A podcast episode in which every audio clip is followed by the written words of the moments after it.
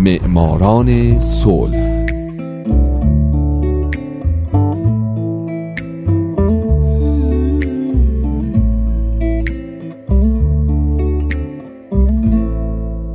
امروز یک شنبه است. اینجا رادیو پیام دوسته و حالا نوبت می‌رسه به معماران صلح.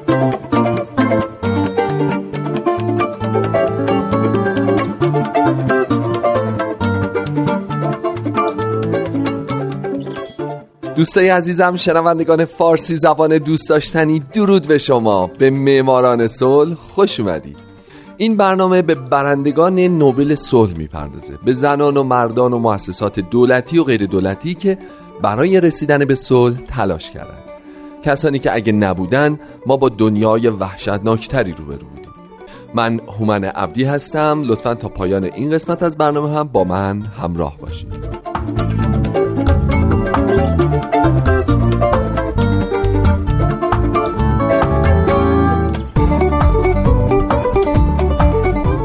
این هفته سال 2013 سازمان منع استفاده از سلاح‌های شیمیایی.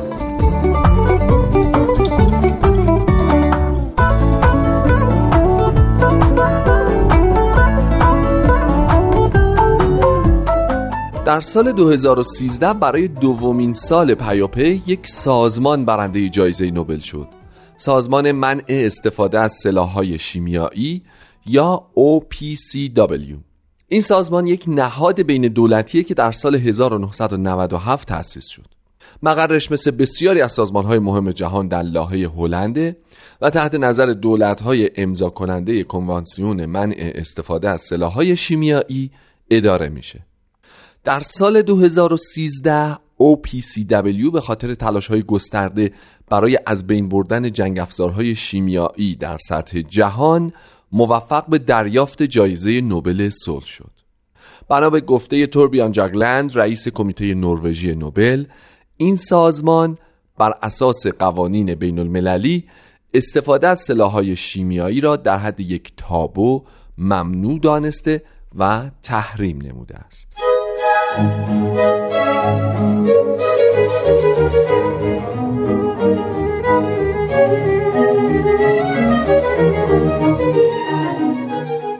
گذشته های خیلی دور انواع ابتدایی سلاح های شیمیایی مثل تیرها و نیزه های سمی و زهرالود در جنگ ها کاربرد داشته.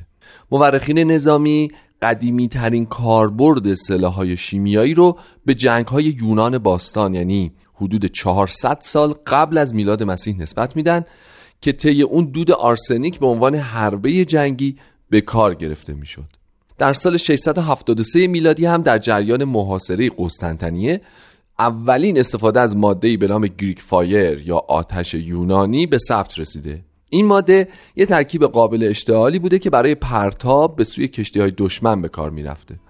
تو ساخت این ماده که در تماس با آب مشتعل می شده احتمالا از بنزین و آهک استفاده می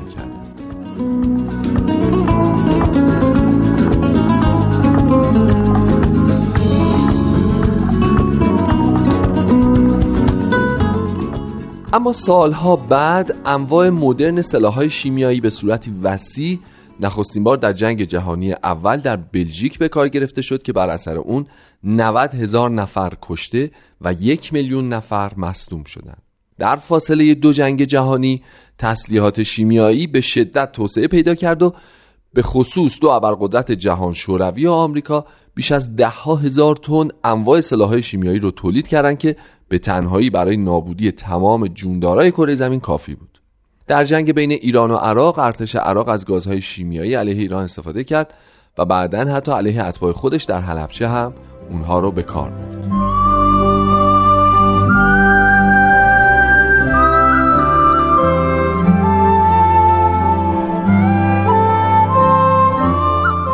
اثر بسیار مخربی که سلاحهای شیمیایی بر روی مردم می‌ذاره سالیان ساله که درک شده. بنابراین اولین تلاش برای محدود کردن سلاحهای شیمیایی توافقنامه بود که در سال 1675 بین کشورهای فرانسه و آلمان مبنی بر منع استفاده از گلوله های سمی امضا شد. حدود 200 سال بعد در سال 1874 در بروکسل کنوانسیون منع کاربرد جنگ افزارهای شیمیایی تصویب شد. پس از اون در نشست کنفرانس لاهه در سالهای 1899 و 1907 از کشورها خواسته شد تا از کاربرد جنگ افزارهای شیمیایی در جنگها خودداری کنند.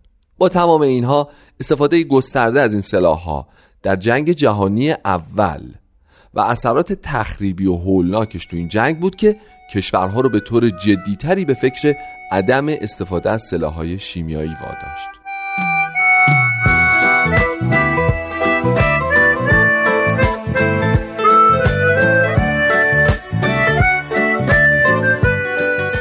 در سال 1925 جهان قدم دیگه‌ای برداشت برای از میون بردن سلاح‌های شیمیایی و باکتریولوژیک در جنگ‌ها.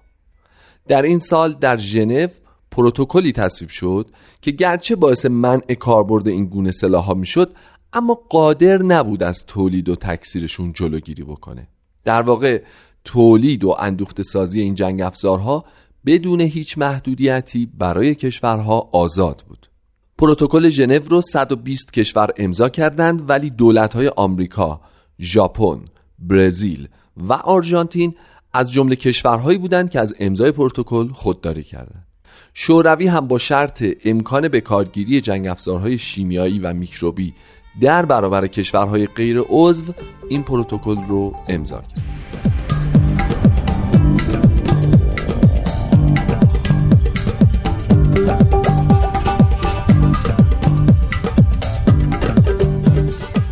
اگه از اول شنونده معماران صلح هستید می‌دونید که من در این قسمت دارم درباره پیدایش سازمان منع استفاده از سلاح‌های شیمیایی برنده جایزه نوبل صلح سال 2013 براتون صحبت می‌کنم.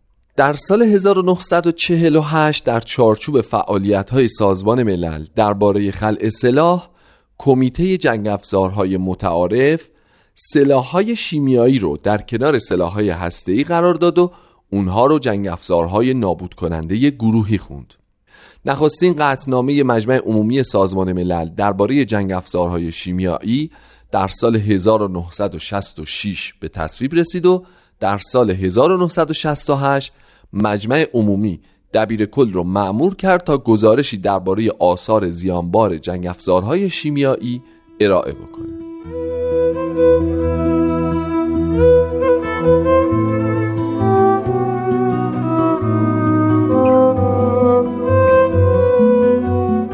بالاخره در پی تلاش هایی که شاید بشه گفت صدها سال در جریان بود برای منع ساخت تولید، انبار کردن و کاربرد های شیمیایی و میکروبی در سال 1972 کمیته خلع سلاح که بعدها به کنفرانس خلع سلاح تغییر نام پیدا کرد مذاکرات کنوانسیون منع های بیولوژیک رو تکمیل کرد و از دل همین کنفرانس مذاکرات مربوط به منع سلاح‌های شیمیایی شکل گرفت.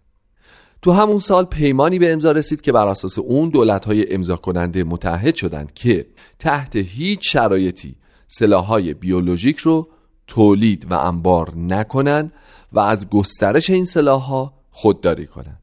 اما مثل اینکه هنوز محرک لازم برای اینکه جهان و دولت مردانش بفهمند چقدر وجود سلاحهای شیمیایی خطرناکه چه تاثیر بدی چه در کوتاه مدت چه در بلند مدت بر ذهن و جسم مردم می‌تونه بذاره و حتی تو جنگ چقدر استفاده از این سلاحها غیر اخلاقیه وجود نداشت.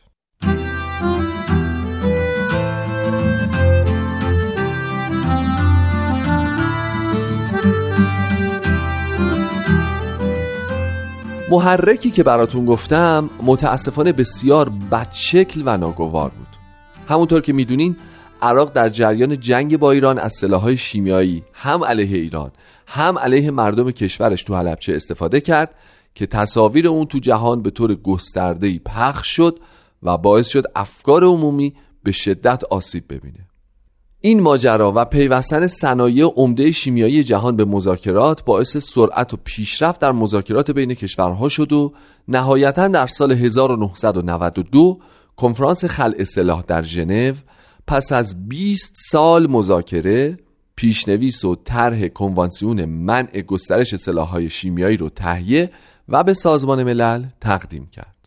مجمع عمومی سازمان ملل اون رو در 24 ماده و سه پیوست در دسامبر سال 1992 به تصویب رسوند. بلافاصله 130 کشور از جمله ایران این پیمان نامه رو امضا کردند.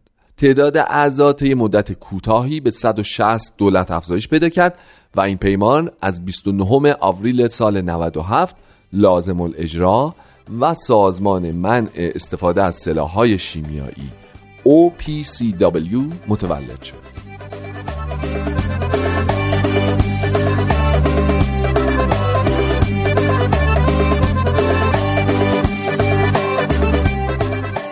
دوستای عزیزم این اولین قسمت معماران صلح درباره سازمان منع استفاده از سلاح‌های شیمیایی بود که شنیدید.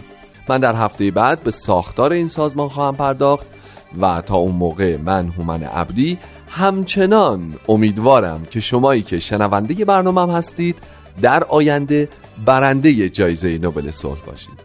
شاد باشید و خدا نگهدار.